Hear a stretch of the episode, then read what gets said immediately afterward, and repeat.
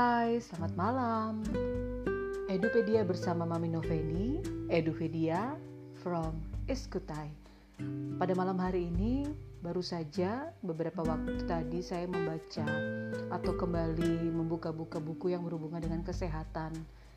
Senang ya, walaupun bukan ranahnya atau bukan kompetensinya, tetapi ketika membaca buku di luar disiplin bidang ilmu kita, itu semakin menambah satu wawasan dan pengetahuan. Semakin belajar, semakin mengetahui betapa mohon maaf bodohnya kita ini tidak tahu apa-apanya kita ini tanpa banyak membaca atau belajar. Jadi pengenalan pada malam hari ini bicara bagaimana mengenal kanker dan anti kanker.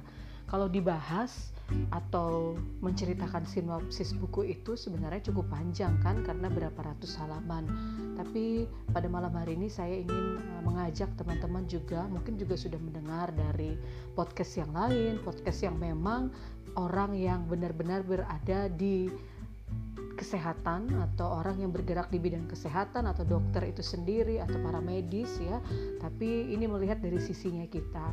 Saya pengen sekali sih suatu saat bisa mengundang rekan dokter suatu saat bisa mengundang rekan-rekan para medis juga untuk bisa berbagi sharing mengenai kondisi kesehatan mengenai atau belajar tentang kanker dan anti kanker Oke, kanker yang di sini yang kita bicarakan pada malam hari ini bukanlah kantong kering loh ya teman-teman. Pasti semua sudah tahu ya kanker yang kita bicarakan ini merupakan satu penyakit yang biasanya memang benar-benar ditakuti oleh orang yang walaupun dia punya kantongnya penuh sekalipun tidak peduli siapa pun kita, apakah kita kaya, miskin, tua, muda, ya kan, berkedudukan, rakyat jelata, berpendidikan atau tidak, ini merupakan satu momok yang menakutkan di dalam dunia kesehatan buat kita orang awam yang terhadap kesehatan. Coba ingat-ingat lagi, ada tidak setahun belakangan ini, dua tahun belakangan ini, atau beberapa bulan belakangan ini, anggota keluarga kita yang meninggal oleh sebab kanker? Atau ada rekan-rekan kita, kerabat, teman-teman kita, sahabat kita yang saat ini sedang berjuang untuk melawan kanker. Nah, perlu kita ketahui ya, di negara yang sudah teknologinya maju dalam ilmu pengetahuan kedokteran seperti Amerika saja sekitar 600 ribu nyawa direnggut kematian setiap tahun dan disebabkan oleh karena kanker. Dan hari ini jutaan orang hidup dengan penyakit kanker atau mempunyai sejarah menderita kanker. Kanker itu adalah merupakan salah satu penyebab kematian utama bagi manusia di seluruh penjuru dunia. Bagaimana di negara kita, teman-teman? Saya percaya teman-teman sering mungkin membuka di website-website kesehatan, ya kan? Membacanya atau mendengarnya di negara-negara berkembang seperti Indonesia, apa yang terjadi untuk kanker ini? Malah 50% kematian karena menderita kanker.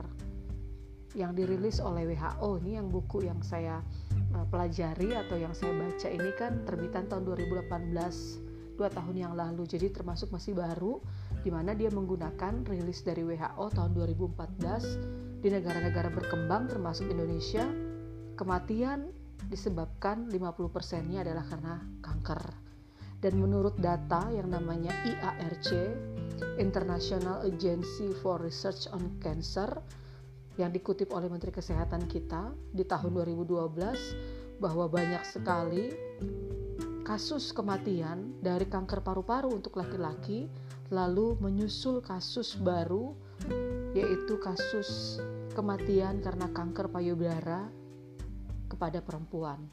Nah, kalau melihat itu, kita bisa melihat bahwa kanker paru-paru di Indonesia mempunyai tempat teratas bersamaan dengan kanker payudara yang dirita oleh perempuan.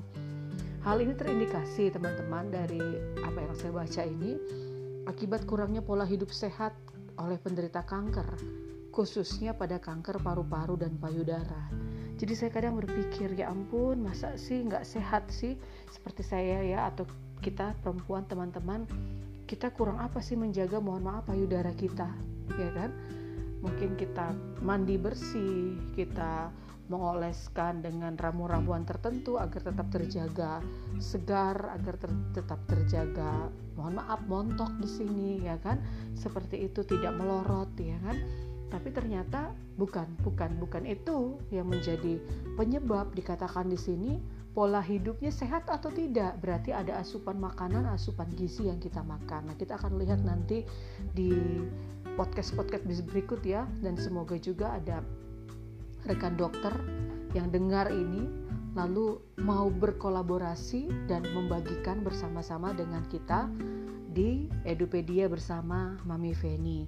Nah, risiko menderita penyakit kanker ini sebenarnya dikatakan oleh buku yang saya baca ini tadi dari sumber literasi ini bisa dikurangi bila kita menghidupkan pola hidup sehat dari segi medis seperti itu ya.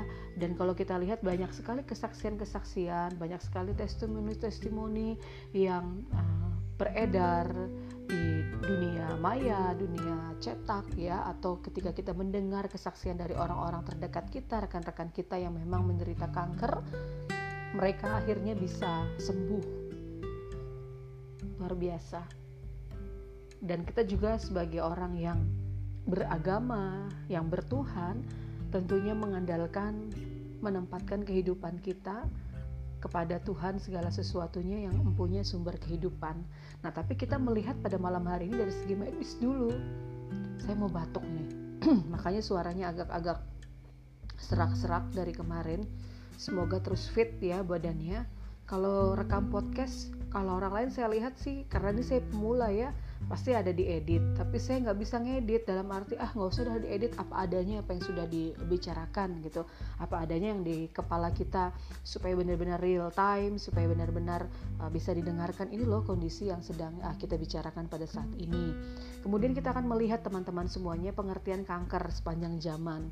Nah ternyata data sejarah ini menunjukkan bahwa manusia dan hewan telah memiliki kanker sejak zaman purbakala kemarin kalau nggak salah saya nonton di Discovery Channel ya. Di Australia Tasmania itu kalau kalian tahu itu uh, ada hewan apa gitu ya lupa sekali yang kalau dia gigit paling uh, tajam sedunia di dunia perhewanan. Nah dia ada daredevil kalau tidak salah ya. Nah dia uh, banyak mati kemudian kena wabah ternyata kebanyakan hewan tersebut terkena kanker. Wow dan ini juga sudah dibuktikan dari deskripsi uh, mengenai penelitian mengenai ilmu yang dipelajari di dalam kedokteran bahwa bukti-bukti awal itu ditemukan kepada hewan dan manusia sejak zaman purbakala. Nah, beberapa bukti awal yang bisa kita pelajari atau yang bisa kita googling juga nanti setelah podcast ini disampaikan, di antaranya itu ada tumor fosil tulang mumi manusia di Mesir kuno dan naskah kuno di mana ada pertumbuhan sugestif dari kanker tulang. Jadi ada kanker tulang di mumi tersebut yang disebut dengan osteosarkoma. Nanti bisa kalian lihat deh. Osteosarkoma telah terlihat di mumi ribuan tahun yang lalu. Lalu terjadi kerusakan tulang tengkorak kepada mumi tersebut. Kita kan tahu kan uh, jenazah yang ada di Mesir kuno itu dibalsam lalu dijadikan mayatnya menjadi mumi ya kalau pemel uh, nonton film The Mummy kan pasti tahu semua ya seperti apa. Tapi kita nggak bahas tentang film. Kita bahas tentang kanker dan anti kanker dalam uh, beberapa episode ke depan. Kemudian asal kata kanker itu berasal dari nah ini pertama. Saya senang sekali juga dengan beliau ini. Nah beliau ya uh, beliau adalah dokter Yunani yang dikenal sebagai bapak kedokteran. Mungkin teman-teman yang seorang dokter, teman-teman yang berada di paramedis, eh, kalian yang memang uh, ahli di bidang sudah tahu semuanya, Bapak kedokteran yaitu Hippocrates di mana dia menggunakan istilah apa? karsinos dan karsinoma untuk menggambarkan non ulkus membentuk dan ulkus pembentuk tumor. Wow, Bapak kedokteran saja sudah uh, mendefinisikan ya kan asal kata kanker itu sendiri. Kemudian dilanjutkan ini sebagai pengetahuan buat kita bersama sih ya. Dokter Romawi yang namanya Celsius, eh bukan Celsius, yang namanya Celsus ya. Kemudian dia menerjemahkan istilah Yunani tadi menjadi kata kanker. Kalau kata latinnya itu kepiting karena kalau kita lihat kepiting itu kan uh, mempunyai jari-jari yang penyebaran kanker itu seperti bentuk kepiting. Nah, itu analoginya si Hippocrates dan Celsus tadi. Kemudian pada tahun jauh setelah uh, Hippocrates itu ada namanya Giovanni Morgagni. Nah, saya nggak tahu yang mana nih orangnya, tapi nama yang disebutkan itu namanya ada namanya Giovanni Morgagni. Dia melakukan uh, suatu hal uh, uji coba tindakan yang telah menjadi rutinitas yang dilakukan sampai sekarang. Wow, luar biasa. Dia melakukan apa namanya otopsi untuk melihat hubungan patologis penyakit pasien setelah kematian. Lalu itu akan menjadi dasar ilmiah atau penelitian kanker secara ilmiah sampai pada saat ini. Ini teman-teman kedokteran ini pasti hafal semua nih ya, tapi saya coba untuk uh, membagikan uh, bagian ini.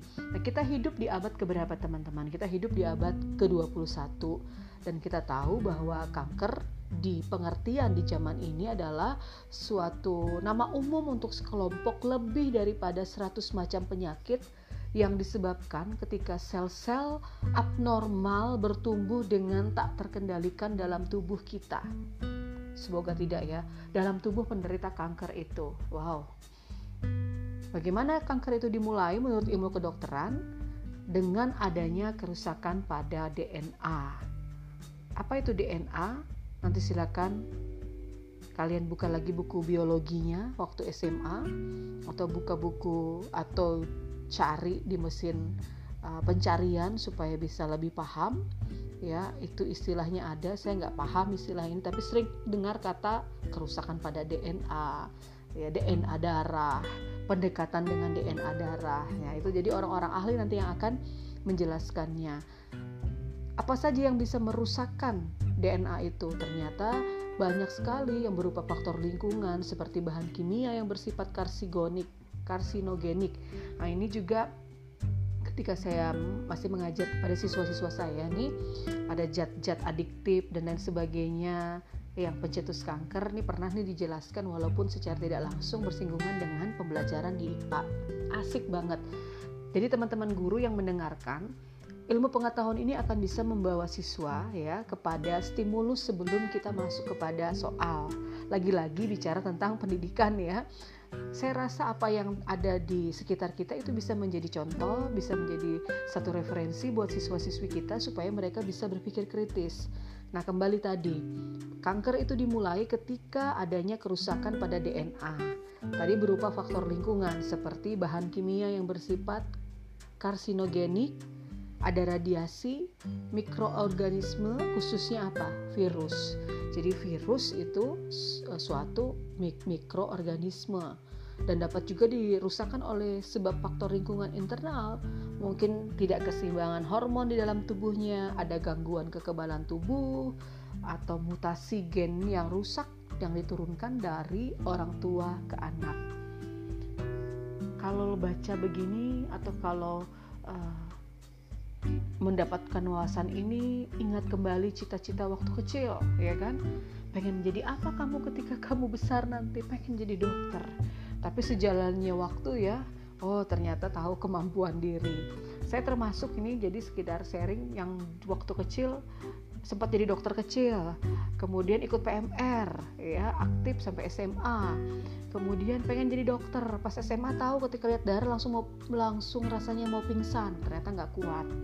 Ditambah ada mata pelajaran lain yang nggak kuat kalau saya masuk di jurusan IPA walah padahal kuat di biologi. Jadi luar biasa ya. Uh, nanti kembali lagi ke kecerdasan. Nggak semua anak dikatakan cerdas harus di bidang tertentu. Tapi itu nanti dulu kita akan bahas tentang kanker. Kalau kita bahas semuanya akan jadi meluas. Jadi itu tadi yang kita bisa lihat bagaimana kanker itu dimulai. Kemudian sebagai informasi penting kita semuanya bahwa sel-sel dengan DNA yang rusak itu bisa bertambah banyak. Biasanya dideteksi oleh tubuh pada waktu yang awal dan ketika akan dimusnahkan. Ini kira-kira seperti apa itu ya? Jadi tubuh kita itu kalau misalkan gagal mengidentifikasi atau menghancurkan sel-sel yang rusak, biasanya di tubuh itu akan timbul tumor atau benjolan teman-teman hasil dari kondisi DNA yang rusak tadi. Pernah temukan itu? Kalau saya sendiri pernah mengalaminya dalam arti bukan saya pribadi ya, keluarga saya, orang terdekat saya almarhum uh, ayah saya sendiri di mana beliau mengalami gagal ginjal dan harus cuci darah selama enam tahun setengah di masa-masa akhir uh, beliau ketika cuci darah tersebut menjelang beliau uh, meninggalkan kami semuanya memang saya melihat timbul benjolan-benjolan baik di tangan, di kaki, uh, di dahi pada itu pada waktu itu. Karena apa yang terjadi?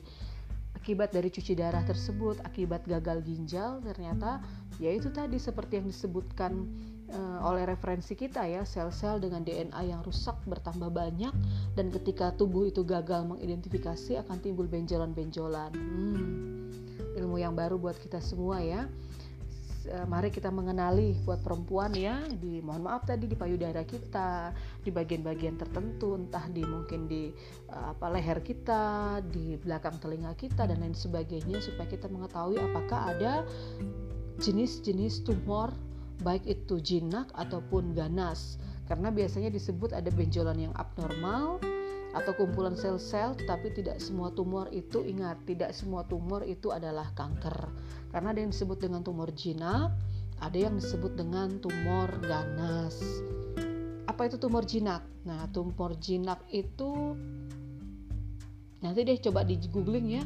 Saya tidak tidak uh, bisa menjelaskan terlalu banyak takut salah karena bukan ranah saya untuk bagian ini jadi bisa untuk sebagai pengetahuan kita bersama saja. Dan untuk mengetahui penyebab kanker kita bisa melihat ada teori-teori yang dikembangkan di zaman awal, kemudian dokter sendiri pada zaman-zaman awal atau di Mesir kuno itu juga mengalami kebingungan. Tapi kita akan melihat teori-teori yang diyakini oleh dokter pada masanya. Teori humoral, namanya teori humoral yang dipercaya oleh Hippocrates bahwa tubuh memiliki empat cairan tubuh, darah, dahak, empedu kuning, dan empedu hitam. Saya pernah belajar tentang temperamen yang dilakukan oleh uh, Hippocrates ini hubungannya keren ya, keren keren keren keren. Jadi uh, nanti ini akan apa namanya ada hubungannya dengan alasan agama, ada alasan uh, apa namanya itu studi tentang tubuh. Kalian tinggal googling aja ya. Jadi teori pertama kita lihat namanya teori humoral. Teori kedua namanya teori getah bening. Ya, silakan nanti kalian bisa mencari karena teori-teori akhirnya getah bening ini menggantikan teori yang pertama yaitu teori humoral. Yang ketiga, teori blastema itu ahli patologi Jerman. Lalu teori iritasi kronis, teori trauma, teori penyakit menular. Nah, itu sampai akhirnya kepada dokter ilmuwan yang ada di zaman modern sekarang ini menyatakan eh, dari teori-teori semua yang sudah terkumpul mengenai kanker tadi, kanker disebabkan ya kan mengetahui penyebab kanker yang bisa kita lihat adalah karsinogen, virus dan kimia. Tentu teman-teman sering mendengar hal ini ya. Zat karsinogenik tadi yang sudah disampaikan, kemudian ini tadi penyebab kanker di zaman modern ini disebabkan oleh karsinogen, virus, dan kimia. Nah, teman-teman, hari ini kita mengenal dan menghindari banyak zat-zat tertentu yang bisa menyebabkan kanker. Benar nggak?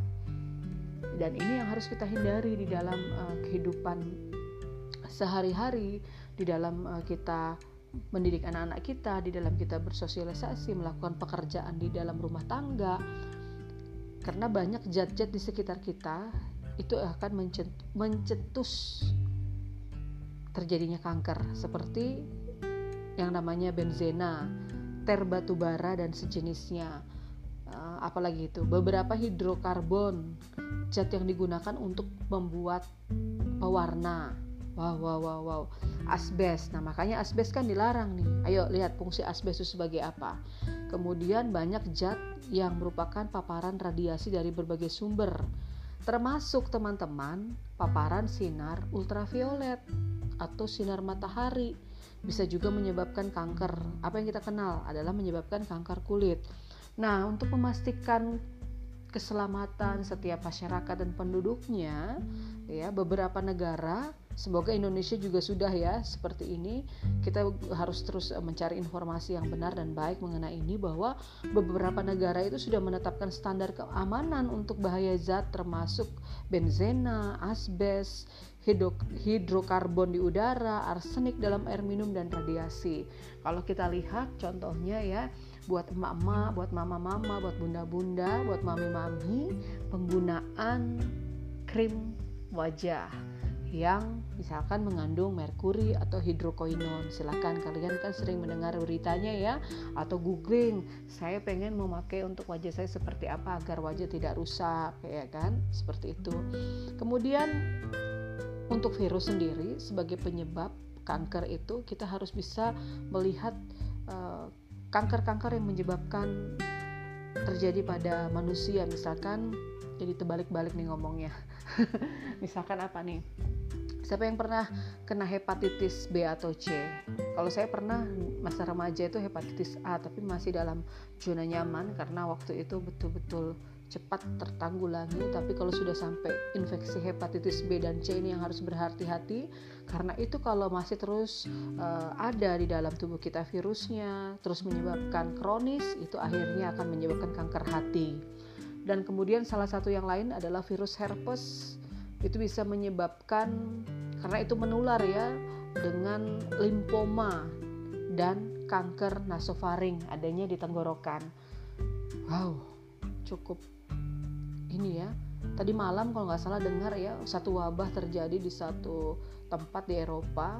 Oh iya, karena penduduknya sakit eh, kena wabah sipilis akhirnya menular sebegitu cepat dan mematikan semua uh, hampir setengah dari penduduk dan masyarakatnya ini yang perlu disadari juga karena virus-virus itu bisa berkembang dan virus-virus itu menyebabkan penularan ya kan yang terjadi bisa mencetus kanker sesuai dengan referensi yang saya baca kemudian dengan orang yang memiliki HIV Nah, ini risikonya besar terkena kanker karena biasanya itu sama seperti yang terjadi di uh, virus herpes atau bahkan yang lainnya. Lalu ini tadi virus papiloma manusia. Nah, ini biasanya dikaitkan dengan kanker terutama untuk wanita, kanker serviks, kanker vulva, kanker vagina, anus dan kalau laki-laki mohon maaf kanker uh, penis ya. Kemudian untuk beberapa kanker seperti kanker kepala dan leher duh bacanya atau menyampaikan ini aja sudah rasanya seperti waduh karena terjadi juga ya sebagian kanker lidah dan kanker amandel bila terjadi infeksi-infeksi tersebut jadi betul-betul setiap kita harus memperhatikan pola hidup sehat harus memperhatikan kondisi keadaan kita masing-masing dan juga keluarga kita lalu salah satunya adalah uh, apa namanya itu kekurangan gizi. Selain karsinogen, virus dan kimia ada kekurangan gizi. Pasti bertanya-tanya nih, he, kok bisa ini ya? Uh, kekurangan gizi menyebabkan kanker. Ternyata menurut penelitian yang dilakukan seorang uh, pemenang hadiah Nobel di bidang kedokteran mengatakan bahwa di mana ketika seseorang kekurangan gizi, baik itu satu atau lebih vitamin bisa menyebabkan daya tubuh daya tahan tubuhnya melemah sehingga dia sangat mudah untuk mendapatkan penyakit. Ternyata kalau kita kekurangan gizi itu bisa juga menyebabkan kita kanker. Semoga tidak. Semoga terus sehat dan menikmati hidup kita ya dengan uh, kesehatan yang Tuhan beri. Tapi ini merupakan pengetahuan buat kita. Beberapa Definisi dari kekurangan gizi itu adalah seperti kekurangan kolin yang bisa menyebabkan kanker hati, kekurangan vitamin E yang bisa meningkatkan risiko kanker leukemia. Aduh, kanker darah ya. Lalu kekurangan iodin menghasilkan kanker khususnya pada kelenjar tiroid. Lalu kekurangan berbagai macam vitamin B menyebabkan kerusakan hati yang dapat menjadikan kanker hati yang ganas. Kekurangan mineral zinc dapat menyebabkan kanker prostat dan kekurangan vitamin A yang melumpuhkan daya tahan tubuh itu untuk bisa menghadapi berbagai macam penyebab kanker itu wow kalau kekurangan vitamin A males makan sayur-sayuran yang berhubungan dengan vitamin A atau kekurangan gizi vitamin A atau avitaminosis ini tadi ternyata bisa melumpuhkan daya tahan tubuh kita sehingga mudah untuk terkena yang namanya kanker. Lalu untuk kekurangan vitamin D ya banyak ternyata kekurangan vitamin D itu adalah pandemi. Waduh saya tuh baru tahu ya ketika dikatakan kekurangan vitamin B itu diakui sebagai pandemi. Karena biasanya penyebab utama dari kekurangan vitamin D itu adalah kurangnya apresiasi bahwa paparan sinar matahari dalam jumlah sedang merupakan sumber utama vitamin D bagi kebanyakan manusia. Jadi itu ya selain dari virus tadi, dari karsinogen dan kimia, ternyata orang-orang yang kekurangan gizi lebih mudah untuk terkena kanker. Kemudian makanan-makanannya nanti kita sampai di sini dulu ya. Berikutnya nanti kita akan lanjutkan lagi di mana ternyata ada makanan-makanan pencetus atau penyebab kanker. Bahkan salah satu ahli yang bernama Dr. Benjamin Lau menyebutkan uh, bahwa makanan sekarang memberikan makanan kepada sel kanker. Makanan yang ada sekarang membuat sel normal menjadi kelaparan, lalu melemahkan fungsi kekebalan tubuh kita. Sepertinya harus hati-hati memang dengan makanan-makanan cepat saji, fast food, eh, junk food yang sering kita makan, yang instan, yang banyak eh, zat-zat tambahan.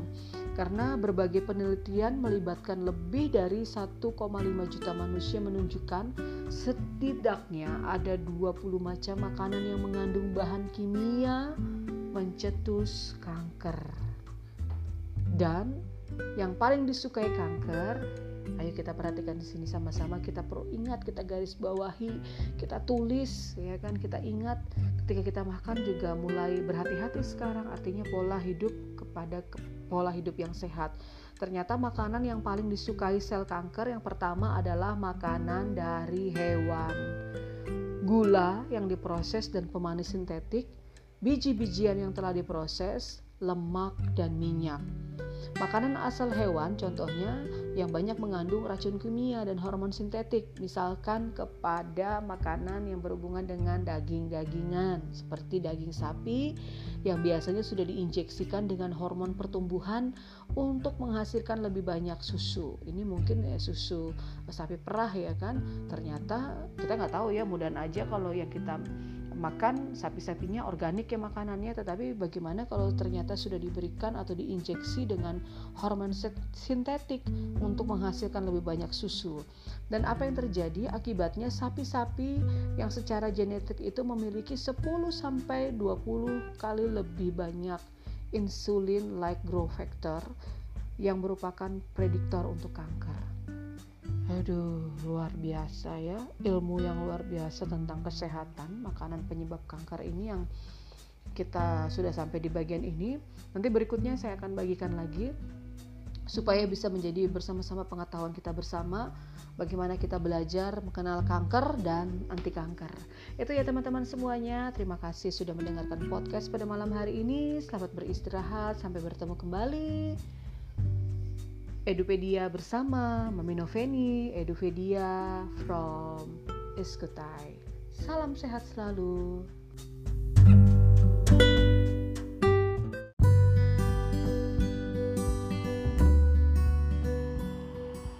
Hai hai hai, selamat siang semuanya.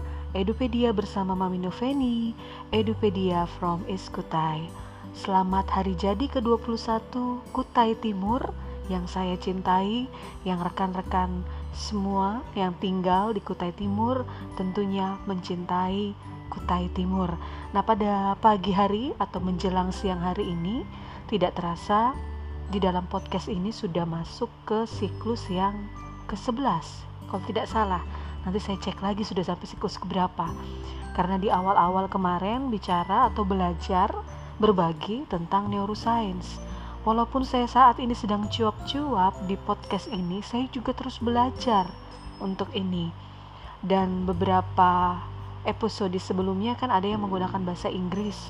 Bukannya sok-sokan ya teman-teman, tetapi terus uh, mau belajar supaya pendengar saya juga tidak cakupan hanya orang Indonesia, tetapi juga kepada rekan-rekan yang ada di luar Indonesia. Walaupun saya tahu bahasa Inggris saya sangat-sangat belepotan, tapi saya berharap di situ saya lihat di analistik itu ada dari eh, Ceko, ada dari Amerika, ada dari Inggris, ada dari Singapura. Saya harap teman-teman yang sudah setia mendengarkan podcast saya bisa terus uh, mendukung saya atau juga mungkin mensupport saya agar terus menyampaikan informasi yang berhubungan dengan pendidikan dan pembelajaran. Di luar sana dari dini hari tadi, hujan membasahi tanah Kutai Timur, di mana sudah sekitar ya tiga hari ini memang kami memasuki musim penghujan. Indonesia kan ada dua musim, musim kemarau dan musim hujan dry season dan rainy season dan pada hari ini kita tidak jauh-jauh dengan pembahasan kita di dalam neuroscience semakin belajar ini semakin tahu oh ini yang akan saya lakukan kepada anak saya mungkin teman-teman ada yang menjadi seorang guru ini yang akan saya lakukan kepada guru uh, sorry kepada siswanya kita akan melihat neuroscience hubungannya dengan siklus pikiran, siklus tubuh dan otak. Oke, pikiran dan tubuh kita ternyata memiliki siklus yang sesuai dengan siklus bulan. Wow. Berapa berapa bulan atau berapa jam? Ternyata siklus bulan itu ada 25 jam dan matahari 24 jam. Nah, itu yang terjadi. Mohon maaf ada suara-suara bunyi bukaan pintu ya. Kebetulan anak saya membuka pintu jadi akhirnya terdengarlah suara-suara latar latar hujan, rintik hujan, rinai hujan, latar pintu, latar orang sedang merenovasi. Saya berusaha untuk pengen mengedit sebenarnya podcast ini ya, tapi karena ya sudahlah apa adanya yang memang uh, real waktu saat perekaman supaya memang tahu kondisinya seperti itu. Kemudian pikiran dan tubuh kita itu selain memiliki atau menyesuaikan dengan siklus bulan 25 jam, kita juga menyesuaikan dengan siklus matahari 24 jam. Wow. Keren, ya. Kemudian tekanan darah kita itu berubah.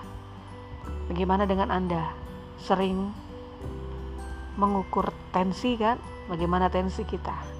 Ternyata kondisi tekanan darah kita itu mengalami perubahan sesuai dengan apa? Perubahan suasana hati, tekanan darahnya, konsentrasinya, laju denyut jantung, ingatan, dan kemampuan belajar dipengaruhi oleh siklus bulan dan matahari. Kalau masih penasaran, nanti kita akan lanjutkan atau Anda silakan cari di mesin pencarian atau kepada orang-orang yang memang expert atau ahli di dalam bidang ini. Kemudian untuk siklus pikiran, siklus tubuh dan otak ini berhubungan dengan pernafasan kita. Kita bernafas berapa kali dalam semenit? 15 kali. Mungkin nggak kelihatan ya cara menghitungnya bagaimana, tapi ini sudah dilakukan oleh para ahli. Dan pada umumnya kita bernafas melalui satu lubang hidung selama tiga jam. Kemudian setelah jaringan hidung yang sebelahnya mengembang, kita berganti ke, ke lubang hidung satunya. Wow, ini informasi yang baru buat kita semua bahwa bisa merasakan irama, bisa merasakan pernafasan, bisa merasakan uh, denyutan. Nah, untuk jantung kita berdenyut semua pasti tahu ketika kita menghitung berapa denyut nadi kita jantung kita berdenyut satu kali per detik dan untuk mata kita kita berkelip, berkedip ber, bukan berkelip ya berkedip 5 sampai 15 kali selama satu menit dan kemudian irama listrik yang ada di otak kita terjadi 1 sampai 25 kali per detik ada hormon yang dilepaskan ke dalam aliran darah kita setiap 2 sampai 4 jam sekali dan itu ternyata sangat mempengaruhi fungsi otak kita. Bahkan peneliti mengatakan bahwa ketika hormon ini lepaskan itu akan berpengaruh pada penggunaan belahan kiri dan kanan otak kita. Nanti di pertemuan berikutnya kita belajar gerakan lateral atau menyilang. Nah, biasanya kan kalau e, mengikuti satu pelatihan-pelatihan, mengikuti satu diklat, e, WI-nya Widya Iswara atau tutor atau instrukturnya ada icebreakernya biasanya dia menggunakan gerakan-gerakan lateral atau menyilang untuk memberikan konsentrasi kepada kita atau peserta supaya bisa lebih konsentrasi, bisa lebih fokus dalam proses pelatihan atau pembelajaran dan ternyata itu berpengaruh kepada hormon pada otak kita belahan kiri. Oke, teman-teman. Kemudian ketika kita juga tidur ya, ketika kita tidur ternyata siklus tidur kita dan siklus ketika kita terjaga itu memang berlangsung terus-menerus selama kehidupan kita. Biasanya bagian tengah siklus tidur kita ini tercermin dari 12 jam sesudah atau sesudah periode mengantuk. Nanti coba hitung kalau nggak hitung punya kita, pribadi kita kita hitung anggota keluarga kita masing-masing. Antara pukul 9 pagi dan 11 pagi, otak 15 kali lebih efisien. Nah, cocok ya anak-anak kita di masa PJJ ini ketika belajar antara pukul 9 sampai 11 pagi otak ternyata lebih efisien bagi ingatan-ikatan jangka pendek. Jadi 15 kali lebih efisien. Lalu proses penerimaan informasi biasanya kalau jangka-jangka panjang lebih efisien di sore hari. Nanti saya akan menyampaikan informasi siklus ini karena sangat penting sekali buat kita pelajari sehingga mama-mama, bunda-bunda, mama, umi-umi yang sedang mendampingi anak-anaknya belajar di masa di masa ya di masa PJJ ini bisa tahu bagaimana supaya mereka mengingat. Ingat lagi cerita dari Tante Lala yang lagi viral kemarin kan? Bagaimana dia menghafal atau dia menyuruh mendampingi anaknya menghafal, dia melakukannya itu di malam hari ya. Nah, apakah pembelajarannya itu efektif? Ya awal malam atau udah malam banget? Karena ketika pemahaman kalau misalkan tengah malam atau menjelang jam 10 jam 8 nanti kita akan melihat ada penurunan di dalam proses pembelajaran siklus kita. Nah kemudian otak kita juga memiliki siklus relaksasi dan siklus energi Pembelajaran yang paling baik terjadi dengan siklus aktif dan tidak aktif harus berkisar dari 5 sampai 20 menit. Biasanya tergantung kepada anak kita ketika dia fokus dalam proses pembelajaran. Dan ketika dia tidak aktif, itu harus berkisar dari 2 sampai 5 menit. Nah, ini nanti coba saya bagikan ya siklus pikiran dan siklus tubuh kita yang berhubungan dengan ingatan-ingatan kita sampai bagaimana kita belajar atau memahami literasi dalam kecepatan membaca. Ini penting sekali buat rekan-rekan guru terutama dan juga buat orang tua wali murid yang sedang mendengar atau siapa pun ini yang konsen dengan pendidikan apalagi di negara kita kan tahun depan sudah tidak ada ujian nasional lalu diterapkanlah asesmen kompetensi minimum survei karakter dan survei lingkungan belajar ini sangat penting sekali buat kita untuk memahami dari Kemendikbud kan kemarin memberikan pengarahan melalui video ya kalau kita bisa lihat di IG dan lain sebagainya bahwa guru-guru orang tua tidak perlu takut mengenai AKM dan survei karakter ini. Karena kita lihat ada yang dikembangkan kekurangan kita di negara kita adalah berhubungan dengan literasi dan numerasi. Ada beberapa bagian literasi dan ada bagian numerasi. Aduh maaf saya lagi memang suaranya serak dan batuk beberapa waktu ini. Kalau cuaca dingin seperti ini atau musim seperti ini timbul lagi tidak uh, nyaman ya di bagian ya alur pernafasan saya. Tapi tidak menghalangi buat bisa menyampaikan ini kepada rekan-rekan semuanya. Dan untuk pembelajaran ingatan jangka pendek mari diingat bunda-bunda pembelajaran ingatan jangka pendek paling baik tadi di waktu pagi hari antara jam berapa tadi 9 sampai jam 11 pagi silakan ketika Anda memberikan hafalan-hafalan kepada anak mungkin atau pembelajaran-pembelajaran yang membutuhkan ingatan jangka pendek ternyata paling baik dilakukan di pagi hari. Dan untuk ingatan untuk jangka panjang ternyata paling baik di sore hari ketika proses belajar. Makanya ketika anak-anak kita beraktivitas secara, secara psikomotorik, mungkin bermain bersama dengan teman-temannya, itu akan menjadi memori yang sangat baik. Itu menjadi ingatan yang dia ingat terus sampai dia menjadi dewasa. Makanya ketika dia bermain di sore hari, ya usahakan kita juga memberikan waktu kepada dia untuk bersosialisasi dengan temannya sehingga membangkitkan memori-memori indah dia dengan teman-temannya dan ia akan ingat terus sampai dia dewasa. Saya juga ingat begitu ketika masa kecil ya ternyata ketika diberikan kebebasan oleh orang tua bermain beraktivitas di zaman saya kecil aktivitas di sore hari itu paling membekas teringat di dalam apa namanya otak dan kepala kita. Kita masih ingat memori-memori itu bagaimana kita menjalankannya. Tapi coba ingat apa yang dilakukan ketika kita berada di sekolah di usia 9 di usia sekolah dari jam 9 sampai jam 11 pagi.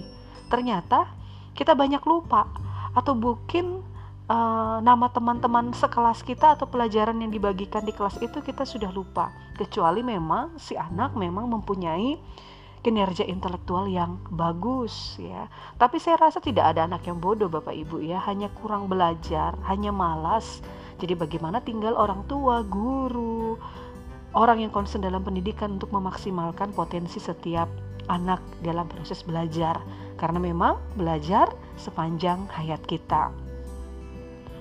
Ingatan atau waktu perlambatan ya, waktu perlambatan itu terjadi pukul 2 siang sampai 4 sore.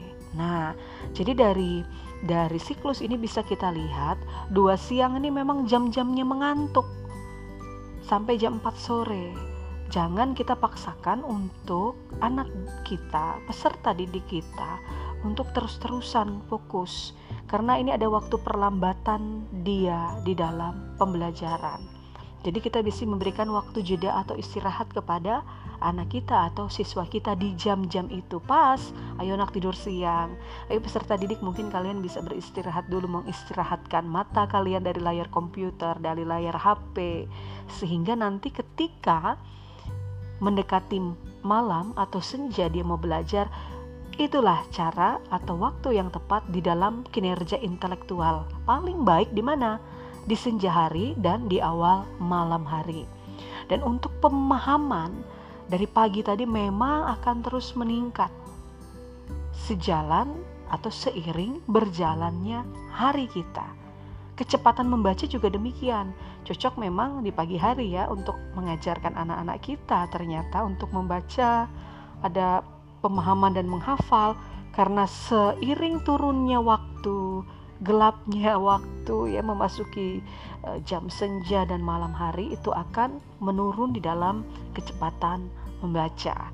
Itu ya, rekan-rekan semuanya, teman-teman semuanya yang bisa saya sampaikan yang berhubungan dengan uh, siklus tadi ya, informasi siklus kita, siklus pikiran, siklus tubuh dan otak kita pada waktu-waktu tertentu di dalam pembahasan neuroscience. Silakan uh, kalian bisa menggunakan berbagai macam ide dalam penggunaan siklus pikiran dan siklus tubuh untuk membangun kemampuan otak. Kalau punya stetoskop ya atau stopwatch ini cocok sekali untuk mengajarkan anak menyadari irama biologis yang ada di dalam tubuhnya. Silakan kalau punya stopwatch bisa menghitung denyut jantung per menit. Cari uh, langkah atau ajarkan si anak-anak itu untuk mencari denyut nadinya ya. Lalu dorong ia untuk menghitung jumlah nafas dan kedipan mata dia. Kemudian juga bisa untuk melawan waktu perlambatan biologis, jadwalkan aktivitas keterlambatan aktif seandainya tidak ada jam tidur di jam tersebut dari jam 2 sampai jam 4 sore untuk melawan waktu perlambatan biologis tadi. Bisa juga rekan-rekan semuanya bisa membacakan buku. Nah, ini penting sekali di dalam berliterasi dalam orang tua, guru. Mungkin kalau yang guru ya cocok ya ketika guru PAUD, guru TK sampai guru SD di kelas bawah membacakan buku mengenai siklus bulan dan siklus matahari, misalkan seperti itu. Kalau di kelas besar mungkin lebih kepada telling story atau bercerita kepada siswa sesuai dengan kontekstual dan kebutuhan dia pada saat ini. Lalu bisa membantu dia, membantu anak-anak kita menyadari dan memperhatikan bahwa pengaruh siklus-siklus tersebut ada di alam. Ajak dia untuk memperhatikan perubahan-perubahan musim. Amati perubahan bulan dari bulan baru sampai kepada apa? Bulan purnama. Wow, asik sekali ketika kita meminta anak-anak kita, peserta didik kita, mungkin masyarakat yang concern dalam pendidikan atau Anda sendiri pada saat ini baru tahu informasi ini, kita bisa menyadari bahwa ada bioritme diri kita ketika kita juga bisa sambil mengamati tanda-tanda dari anak kita atau anak kita membantu atau suami kita, istri kita untuk memahami bioritme yang ada di dalam kita. Dan waktu antara pukul 5 dan 5 sore itu dan 7 malam itu ternyata bagus sekali rekan-rekan semuanya yang sudah berkeluarga dan yang akan mempersiapkan keluarga untuk meningkatkan kualitas hubungan. Jadi itu kegiatan yang sangat cocok sekali bagi kegiatan-kegiatan yang berhubungan dengan keluarga. Karena waktu tersebut memang paralel dengan waktu malam waktu kita saat makan malam. Ada mungkin yang membatasi sebelum jam 7 saya tidak makan sebelum senja ya terus uh, waktu-waktu senja saya sudah tidak makan lagi. Tidak usah di atas jam 7 malam ya silahkan tetapi ahli penelitian mengatakan ya penelitian mengatakan antara pukul 5 sampai 7 malam adalah waktu yang baik untuk menjalin hubungan. Jangan sampai karena dikenal sebagai apa masa yang perkembangan IT-nya begitu kuat, kemudian kita sibuk dengan HP masing-masing dan gadget masing-masing sehingga melupakan antara jam 5 sampai jam 7 malam tadi. Dan kemudian untuk anak-anak kita usahakan supaya mereka mendapatkan cukup istirahat, tidur yang lelap, deep sleep ya dan berkualitas sehingga membantu ingatan jangka panjang mereka. Ajari hal-hal yang membutuhkan perhatian mendetail seperti membaca, mendengarkan dan mengamati. Lalu buatlah coba proyek-proyek bersama anak-anak kita bukan hanya dia dapat dari sekolah, tapi bisa saja kita memberikan proyek-proyek itu ketika kita berada bersama dengan anak kita otomatis mungkin bisa bermain peran, menggantikan peran ibunya di rumah dengan cara apa. Nah, itu juga akan membawa perhatian yang detail kepada anak-anak kita. Untuk kegiatan ketika anak-anak itu bisa berfungsi dengan baik, fungsi intelektualnya cocok itu memang aktivitas di senja hari ya di senja hari kepada siswa kita karena memang fungsi intelektual anak-anak kita pada jam-jam tersebut sangat berfungsi baik. Dan ketika kita memiliki siklus mungkin dihitung atau dilihat dari segi penelitian ini bisa sama mungkin pengaturan waktu setiap keluarga setiap individu setiap orang berbeda. Kita bisa memiliki variasi 2 sampai 4 jam setiap orang yang berbeda-beda. Itu ya teman-teman. Jadi mengenai podcast kita pada pertemuan atau episode yang ke berapa ini tadi? Ke 11 kita belajar irama tubuh kita, pola ritme, bioritme tubuh kita, sehingga kita tahu bagaimana kita harus memaksimalkan siklus-siklus tersebut untuk pikiran, tubuh, dan otak yang sinkron dalam menjalankan tugas kita masing-masing sebagai seorang individu pembelajar. Terima kasih, salam sehat selalu, tetap semangat. Edupedia bersama Mami Noveni, Edupedia from Eskutai. Terima kasih.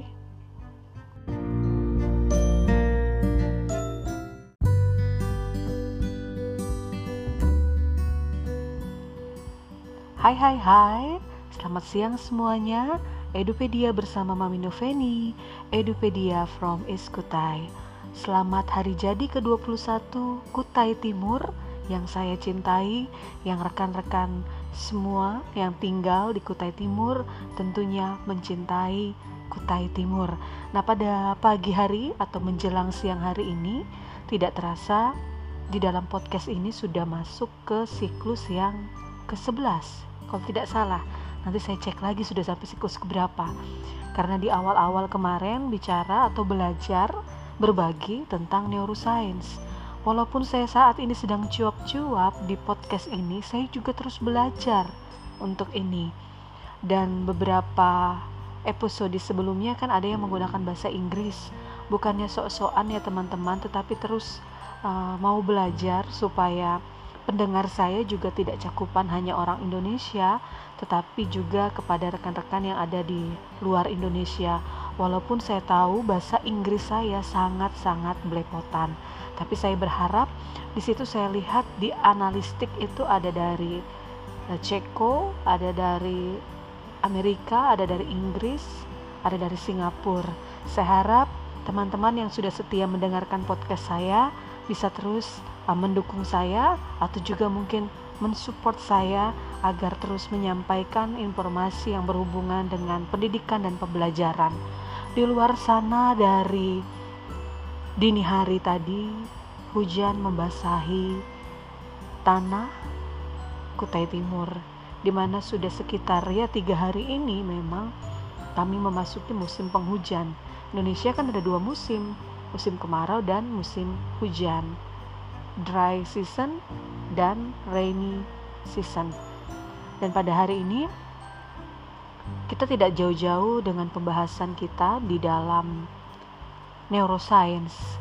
Semakin belajar ini semakin tahu, oh ini yang akan saya lakukan kepada anak saya. Mungkin teman-teman ada yang menjadi seorang guru, ini yang akan saya lakukan kepada guru. Uh, sorry, kepada siswanya.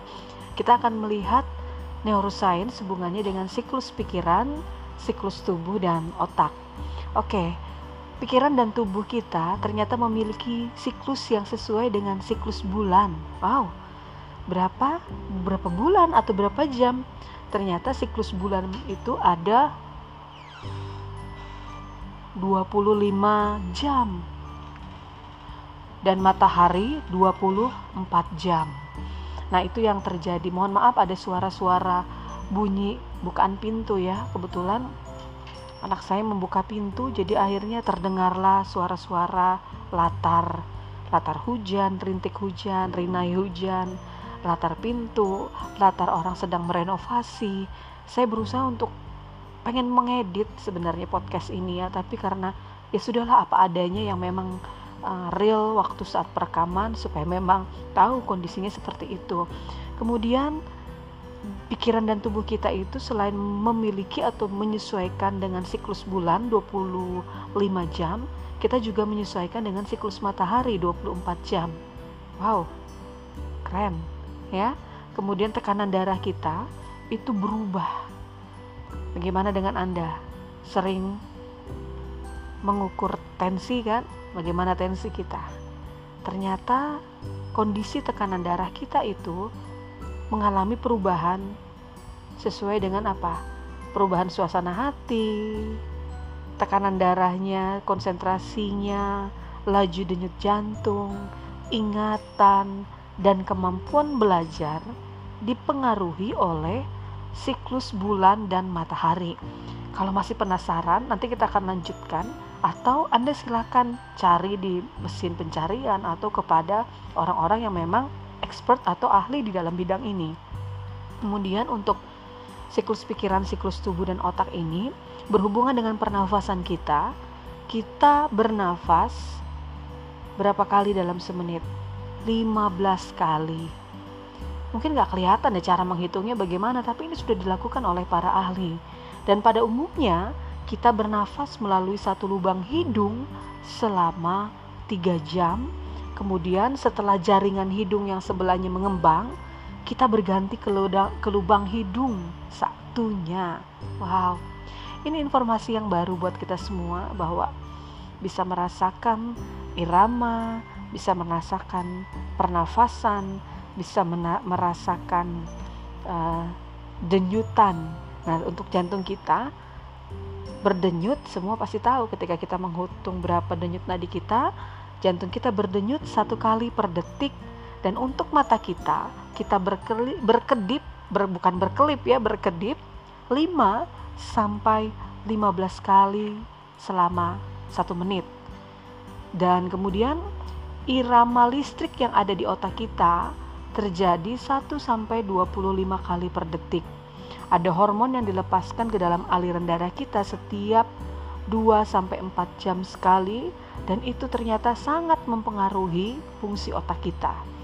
Bahkan peneliti mengatakan bahwa ketika hormon ini dilepaskan, itu akan berpengaruh pada penggunaan belahan kiri dan kanan otak kita.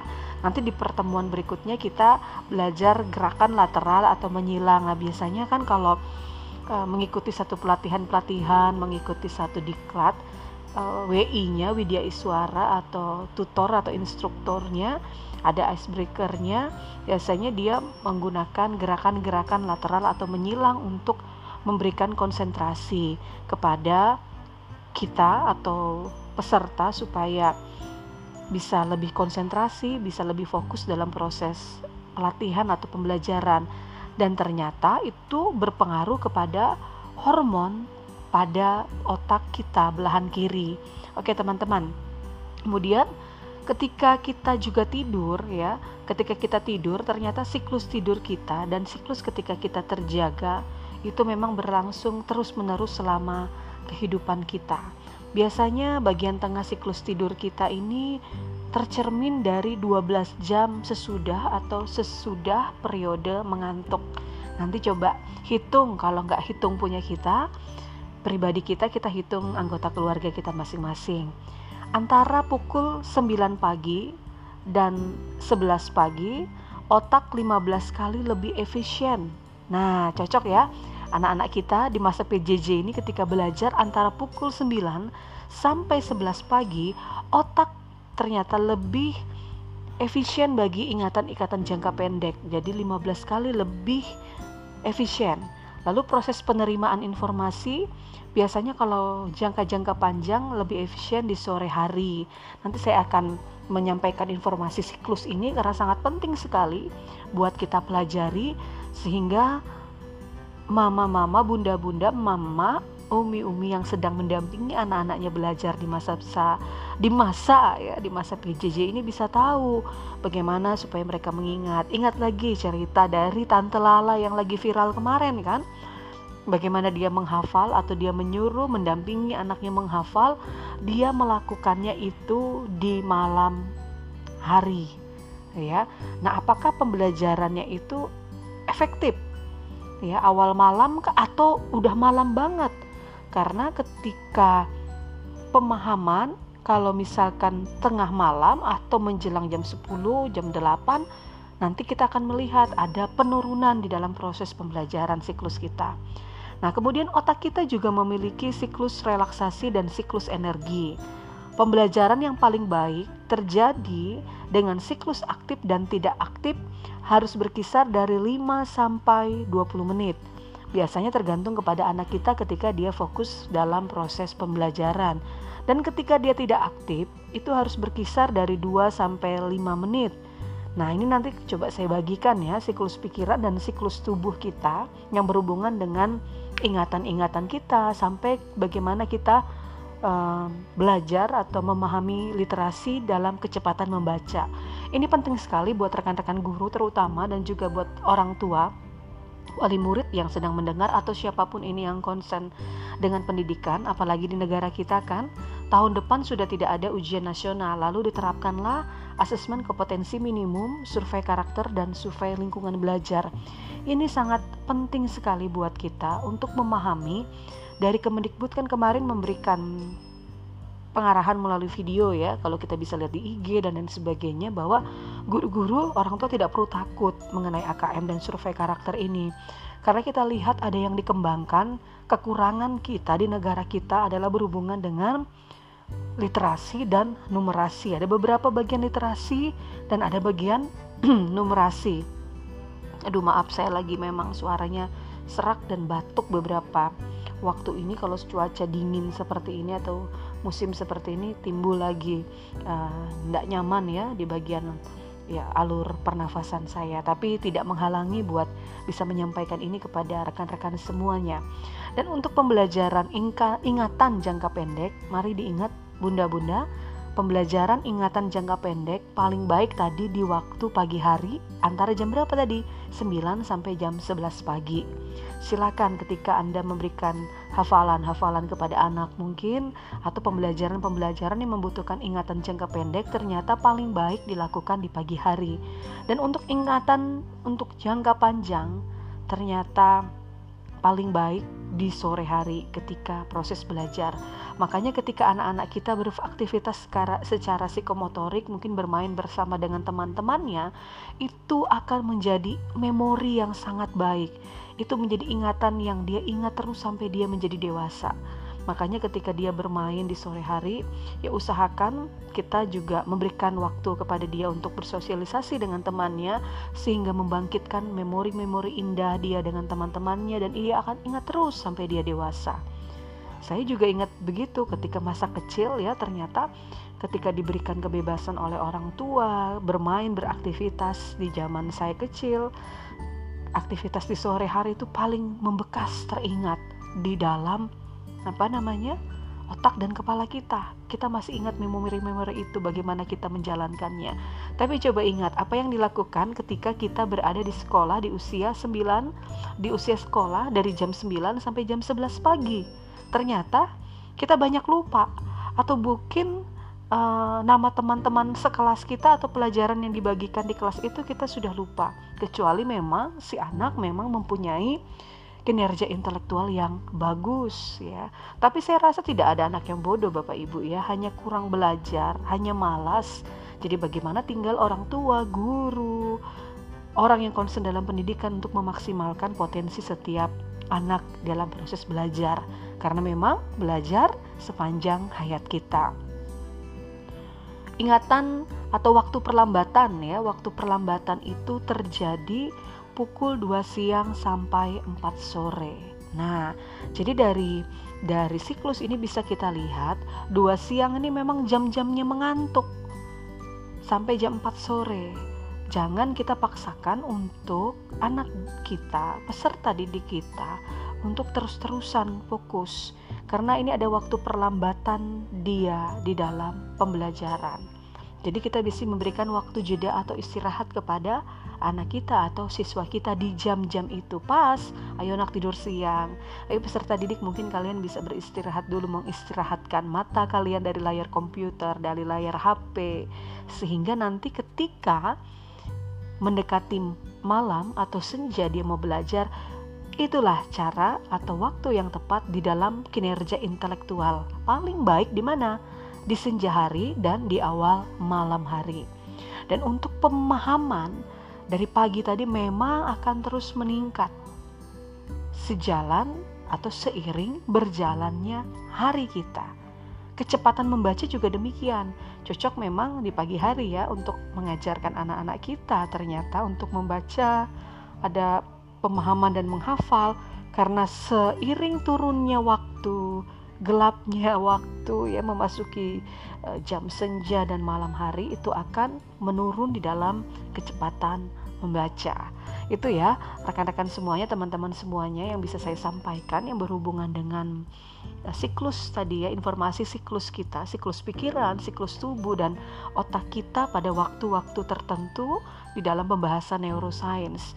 Silakan uh, kalian bisa menggunakan berbagai macam ide dalam penggunaan siklus pikiran dan siklus tubuh untuk membangun kemampuan otak.